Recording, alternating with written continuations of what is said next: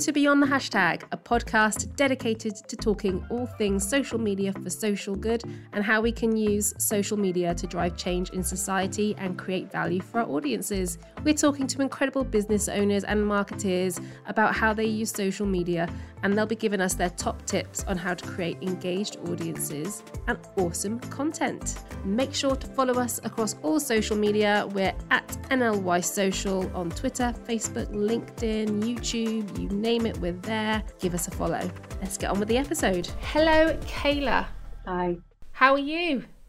Really good, thank you. Warm. It is warm on this very hot, sunny, balmy August day in sunny Wiltshire. But I just want to say thank you for coming on to this episode of Beyond the Hashtag. Not a problem, yeah. Happy to be here. Thank you for inviting us. Do you want to introduce yourself? Yeah, I'm Kayla Wilson. I'm the head of marketing for an online furniture company called Furniture Box. It got its start in 2015, started by our two founders, Dan and Monty, at the age of 17. So yeah, we're now, since the pandemic, seeing kind of huge growth like lots of other home companies have. We're now kind of nearly 50 staff members. So it's a really exciting to be part of. Yeah. Wow, when did you join? Nearly 2 years ago now. So I started September 2020 just as life was going a little bit back to normal, and then joined the Furniture Box team just as they were really growing. Amazing. 50 employees. They must be so proud of themselves. I think so. They're both very humble, but I think everyone's really proud of the guys. You know, they're really kind of supportive of the team and everyone's input in it. And I think they're really chuffed with where it's going and really excited for the future as well. Amazing. And for those who don't know, and we'll put the links in the show notes anyway, but what does Furniture Box offer and do? So we are all things home furniture. We've got lots of dining sets. That's a really core area for us. But we've also got, living room furniture like coffee, side tables, sofas, beds, mirrors. Yeah, anything home furniture is us. Amazing. And the reason why I really wanted to get you guys on to Beyond the Hashtag is because the growth and the community that you've built over the last few years in particular is pretty impressive. It'd be great to hear from you about your marketing journey and what part social media plays in that for Furniture Box. We've always had quite a focus on Instagram. That's kind of our core social channel, partly because when we started, it was very image focused, and a big part of what we know really sells our products is just good imagery. And we're really fortunate that we get lots of customers tagging us in photos of their home. I think we've kind of really honed in on people just love to show off their homes, and Instagram's the platform for that. So we get loads of content from our customers, some influencers, and we kind of get some real kind of brand ambassadors on Instagram actually, and then that kind of filters out to our other social channels. But yeah, Instagram's the really important one for us. Yeah, if we had every customer buy something and then follow us on Instagram, we'd be just really chuffed, because it's just a great way for us to kind of stay in contact with customers and kind of build a bit of a bond with them in a more personal way. Yeah, and so how do you do that? Like what sort of techniques or tactics do you really focus on in terms of build that relationship building? Because that's really where the essence of social is, right? That's how you really generate return on investment. Yeah, and it's actually not easy. I mean, a lot of people, I don't think, want to interact with a brand. And we totally get that. I think I'm the same. But we do try the best we can, and we have things like follow-up emails after people have purchased, and one of those emails will say, why don't you follow us on Instagram, tag us in your product, and then we'll share your post, and we make every effort to share it and try and make people feel a bit special. We do things like Instagram stories with round up some of our blogs, and then we'll tag people in it to try and get people to share it, and just be kind of open and encouraging other people to kind of tag us. So then we'll share that and help those people grow their home accounts. And they just love getting visibility, which is really nice. Yeah, I was going to say that makes a lot of sense, because there must be tons of people aspiring to become influencers in that space, using Instagram, purchasing your product. Naturally, there's just already a community there for it, and a kind of an exchange, isn't there, of content and visibility. Yeah, absolutely. I think the home kind of corner of Instagram, you see a lot of the same names kind of pop up, and they're all interacting with each other, and they do the same with us, and they'll regularly comment on our things, or they'll message us directly and just like have a chat as well, which is really nice. I mean, it'd be great if more customers just wanted to message us with their ideas for their home, and just see what we think. I mean, that's the dream for social media engagement for us, I think. Yeah, 100%. That's the community, isn't it? Exchanging ideas and talking about how they've used your product and how it could be used, and ideas and inspiration. Do you use Pinterest on a side note for that? Yeah, we do. We started putting more effort into Pinterest. You know, initially it was making sure you do it properly. You kind of got to make sure you're doing all the captions and your alt tags and everything really kind of correctly. And it was quite time consuming. The tool we use for scheduling now recently launched a Pinterest integration that's made that a lot easier for us. So yeah, there's a big push for us on Pinterest now. So we'll see what happens. It's early days, so we're not kind of confident of how useful it is for us yet, but it feels like the right thing to do, because I personally love Pinterest. So yeah. What's not to love? Inspiration everywhere. Yeah, but like I said, it does take time, loads of it. Speaking of time, how much time is being spent on your social media side, like in your job role? Is it a lot? Yeah. Do you think it needs loads? Kind of, what's your thing? Yeah, I mean, luckily, it's not just me that has to do our marketing. So we've got a team, there's 7 of us, and there is one girl in our team whose role is probably split 50-50 in terms of how much time she dedicates to social media. So probably a couple of days a week, if you kind of compiled it together, scheduling content, creating content, communicating with customers, managing influencers, just messaging people if we can use their content they've tagged us in, things like that. So sometimes the admin side of it is the thing that can actually take the longest. It really does, but it can also have the better results, can't it? Is that I always say to our clients, we don't just post stuff out. It's not just about ticking a box and making sure, yes, we're really planned, yes, we're ahead of the game, but actually that's just one small part, making sure there's stuff going out on your feed. The real magic kind of happens when you have the time to do all that extra relationship building. Yeah, absolutely. I think we want to put thought into it, and we do spend quite a bit of time thinking, like as a team, trying to get ideas for things we could be posting, and not just constant here's a picture of some furniture, but trying to just be a little bit more what's going on socially, what can we add commentary on, because I think all of our customers are interested in lifestyle things, so we try and broaden the scope of what we're putting out there to just make us seem a little bit human as well. Do the founders enjoy showing up on the socials? Do you have lots of people on there being the face of the business? Yeah, I think we've got quite a few people who are a bit camera shy still. We want to be doing more behind the scenes content. We know that customers really like it. People like the story of the brand, started by 2 17-year-olds. It's unusual, and people do like reading about it, seeing the guys. We're getting them in front of the camera more now. I think they're a bit more comfortable with it that now versus when I started. And then there's a few people in the company who don't mind being on camera and are quite relaxed about it. So yeah, we'll get people on there a little bit more as we go on. Nice. So how do you plan for all of that stuff? How do you prepare your content? I know you said there's somebody who does the social media, maybe only half of their role, because this could be a full-time post, surely, for a company that size. Yeah, absolutely. And especially as we invest in more channels, I think, this year we want to launch TikTok as a trial, as everyone else is doing at the minute. I think the amount of time that's going to have to go into creating content for that, you could be looking at a day a week just to record all of the videos. So I think we will be putting more into social media, especially because Instagram now wants more video content. So it's not as quick as a photo. We have to put a lot more work to be getting the same kind of engagement. So yeah, there should be a lot more of it for us as we go on. And how are you planning and preparing for what you're doing right now? Is it quite structured? Do you work on the fly? Kind of in between, I guess. We use like a scheduling tool, and we kind of come up with sort of broad themes. We like our grid to look consistent with like a colour scheme. It's nice when you scroll through a grid and it's, really clear theme to it, and it just looks really good. So we kind of plan it in that sense, but otherwise we try and keep it quite flexible. I think it's a lot of our content depends on what we're being tagged in, because a lot of customer content fuels what we post. And then having a bit of the flexibility to comment on things just generally happening, it's better to, I think, to give people the freedom with it rather than a real rigid content calendar, I think.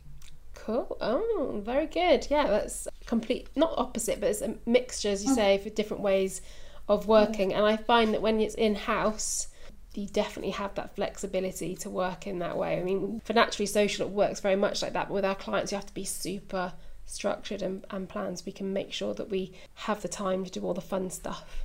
Yeah, definitely. I think for us in the company, especially we're in this kind of phase of growing, a bit fast. It's hard to plan too far ahead.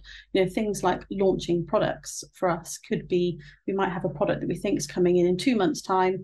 It could just arrive weeks early. It could get pushed back. And if we planned in too much detail, like a social media launch for that, and we're really rigid in how we do that, it could all just collapse and, you know, it would be a bit of a mad panic. I'm sure as we get bigger, we'd have to be a little bit more structured. But for now, yeah, flexible works for us. Yeah, that's the good thing about small businesses. Yes. Yeah, you kind of have to be, don't you? Yeah, 100%. What's your relationship like with social media personally? Do you love it? Do you hate it? Are you everywhere? Are you nowhere? It's a love-hate relationship. I'd like to say that I'm one of those people that's like, I limit my social media, but I really don't actually. I'm probably a little bit addicted. Instagram is probably my main home, but it's mostly just pictures of my dog and cocktails. So it's not particularly particularly good. But then TikTok, I did join it probably about 6 months ago for research purposes, and research has just turned into opening the app and losing an hour of my evening. And that one's a bit addictive, but I do still like social media. It's really nice to kind of see what friends and family are doing. You feel a bit more connected to people in your lives, even though you're not. So yeah, love hate. Yeah, love that. You mentioned influencers earlier, and I can imagine that working really well for you guys. Do you have a structured influencer campaign or strategy, sorry? Yeah, people kind of approach us for collaborations. We find reaching out can be kind of, you have to really reach quite far and send messages to 50 people and get one response. So yeah, we let a lot of them come to us, and we've been really fortunate that it's led to some kind of bigger, more sort of celebrity collaborations that have been really good. We get mixed results. It depends who you work with. Depends how invested they are in the brand. We've kind of got better at spotting red flags early on. So things like, if they're really, really quick at communicating with us, they reply, they're trying to build rapport and be a bit chatty. We know that if we do work with them, if we message them or have to ask for something, they're going to be really responsive. And if they seem like they genuinely like the brand, that's always helpful, because if they're more invested, they're going to put a bit more effort in. And we've been really fortunate that some people we work with, like kind of more micro-influencers, like home accounts, they do the agreed content, and then every time they're posting a picture of their living room, they tag us in it every single time. So the value there. Yeah, we just get real long-term value out of those relationships versus maybe a lifestyle influencer who just wanted the free thing and we had to chase them. And so, yeah, we're getting better at it, and we're kind of learning where the value is now. That's cool. Yeah, I think micro-influencers are really where the better engagement is right now. And so where the most value is. So are they paid partnerships, or are you kind of going like, hey? Yeah, we've got away with kind of doing product gifts because it's high value stuff. Usually it kind of aligns with what they're charging in their media packs anyway, if not a little bit more. So I think the perceived value for them is quite high. It's easy for us. We ship the product really quickly and then get the content that we want. So yeah, most of them have been that. I think we've only done a few paid partnerships. And also I kind of hadn't thought about that, but that's a product that they keep for life and it's high value. Yeah, yes. You would turn around and say, well, actually it's the same cost, I guess. So yeah, exactly. They get more out of it, I suppose. And most people seem to keep it. We'll see posts from people in, a couple of years ago, and they've still got the same dining table. So yeah, it's quite nice that you just get this long-term relationship from it. About to say, do you nurture that long-term relationship? Are you always aware, and are your team always aware of who you've worked with in the past, and therefore to look out for their content and to continue nurturing that? Or is it a do it and go and move on to the next approach? Definitely long term. Yeah, I think we quite often will sort of message people we've worked with and just say, hey, we're doing this competition, or we've got this going on with like a campaign at the minute. Would you mind sharing? And they do, which is great. They don't have to. The girls in my team are really good at building rapport, and we'll just sometimes sort of message for a little chat, or some of the influencers we've worked with will reply to some of our stories and just kind of just ask how we are, and we do the same back. And yeah, so that side of it goes really well, actually. Nice. So I think there's a really good message there. It can work, can't it? You need to invest in it though and find the right people.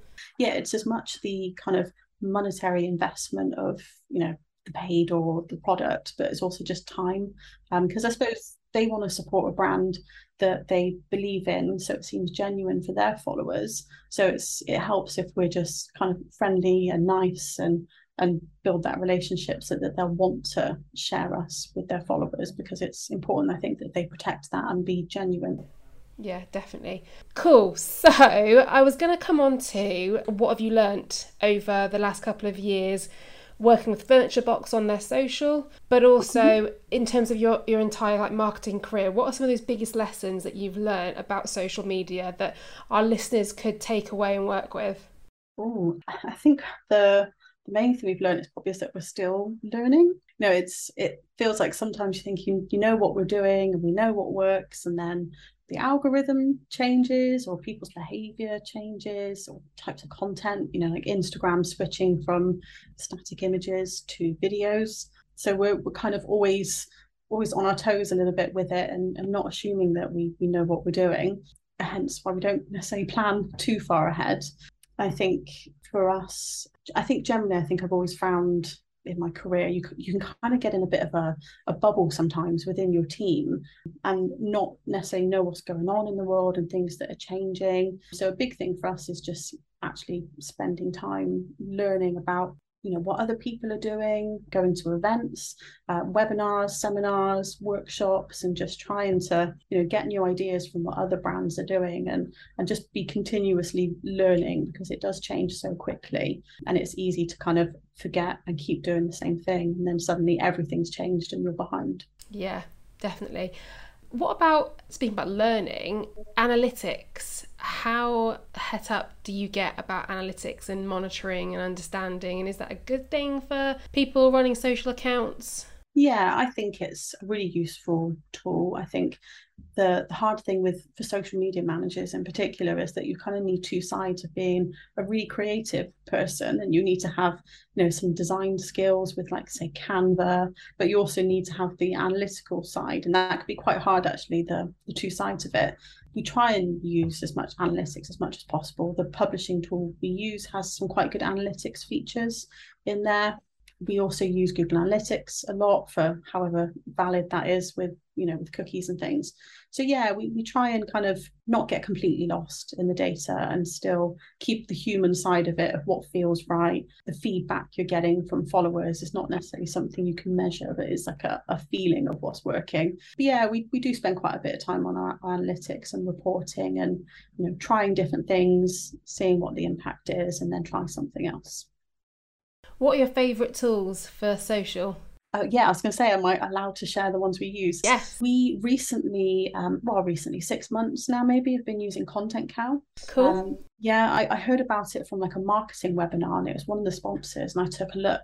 The thing I really love about it is it's more than just social media scheduling. So we can add as many of our own custom channels as we'd like. So, you know, I've created channels on there for press releases, got blogs, our emails, giveaways. We've just got a thing on there for when we're going to run a competition. And though it doesn't schedule and post, you've just got a really good broad view of everything everyone's doing. So it's just a really good way to kind of collaborate and have your whole marketing plan and content calendar in one. So yeah, I love it. It's been, yeah, the best tool I think I've used for a long time. Wicked, I might have to look into that. I've heard of ContentCal, but I didn't realise it hooked everything up like that and made you have a kind of overall marketing plan view. Yeah, you can kind of customise it quite a bit. You can add campaigns and notes in. Just, you know, you could just add a little comment saying that it's National Tea Day, and then it's just there for people to kind of see and be aware of. So yeah, it's a really great tool. I shout about it a lot. Nice, good shout out. Any other tools that you love? For social media, that's the main one we're using, actually. We've got it all there. I've used things like Hootsuite in the past. But yeah, for social media, it's ContentCal. Amazing. Cool. Well, it's been lovely talking to you, Kayla. But before we let you go, it's time for my favourite bit of the show, the epic social media fail. So this episode's social media fail is one, coincidentally, about influencer marketing with Booty Shake. Tell us about this campaign, Kayla. Yeah, this was, I remember seeing this at the time. I don't know how to say his name, Scott Disick? Yes. Family. Yeah, just literally copying and pasting the caption sent to him by Booty, which also included the instructions for how to post it. So it was just extremely obvious. He didn't give it much thought, copy and paste from an email, posted it, and he was done. Yeah, it's not good, I'm sure, for him or the brand. I think it was a fail on a few sides. Yeah, it was hilarious, wasn't it? I'm looking at the stats on our link, which we'll add in the show notes, but 3,992 likes and over 100 comments within 21 minutes saying like, hello, caption, seriously? And yeah, it just said, here you go, at 4 p.m. EST, write the below, semicolon. Caption, keeping up with the summer workout routine with my morning Booty UK protein shake. Ah, it's just like influencer fail, isn't it, as well? You can imagine, like, if I was the marketing person who'd sent that, it would just be pure panic to try and fix it. And then thinking, well, how am I going to get hold of this guy to tell him to change it? It would just be, yeah, panic stations and just... yeah, you'd be absolutely gutted, all that money wasted. Yeah. So what lessons can other people learn if they're stepping into the influencer world? This is obviously quite a large influencer, I'd say, in terms of the audience they were trying to tap into and who he was. So there's going to be a lot of money exchange there, I'd imagine. What sort of things do you advise anybody considering going into the influencer space? Yeah, I guess kind of touched on a bit earlier, actually, is looking for those red flags or green flags. I think for us, sometimes the bigger the account, the kind of less responsive they're going to be, because they're flooded with messages, their social media is really busy. They've probably got a team that are actually doing a lot of it for them. So, you know, how genuine is it that you're dealing with this person? Does everyone following know that this is not really them? I think we often look at things like, what other content are they posting and how much of it is ads? And then, you know, you can kind of look and see, okay, was that product actually relevant to their personal branding, or have they just taken the money and posted it? Because I think followers have a really good sense, I think, of what is genuine. And it's worth spending some time just scoping out their profile and see what else they're up to. And if it's a lot of advertising, then yeah, that's a bit of a red flag that the person isn't really going to care about your brand. Yeah, totally agree. Make sure they connect and they're genuine. Just make sure they're a good fit for your brand. And as you say, like, that can be done just by scrolling through their content, looking at their answers, how they communicate with others, what they're posting. Is it genuine? Is it consistent? Absolutely. And sometimes I think it could be better, you know, looking at, you know, 5 micro influencers who total the same amount of following, but actually are all going to work a lot harder for you because they want the opportunity to work with brands versus one person who's got that total following. So yeah, sometimes it's worth starting smaller first. Yeah, absolutely. Cool. Well, Kayla, it's been an absolute pleasure. Thank you for coming on the show. You're welcome. Thank you for having me. Pleasure. Wishing you all the best in your role, wishing the guys the best in this next stage of growth at Furniture Box, and hope to see you in person at some point. Oh, that'd be lovely. Thank you very much. Pleasure. Take care. Bye. Thank you so much for listening to Beyond the Hashtag. Make sure you tune in to our next episode and hit the subscribe so you can stay up to date with all of our amazing guests. And don't forget to follow us on social media. We're at NLY Social. See you soon.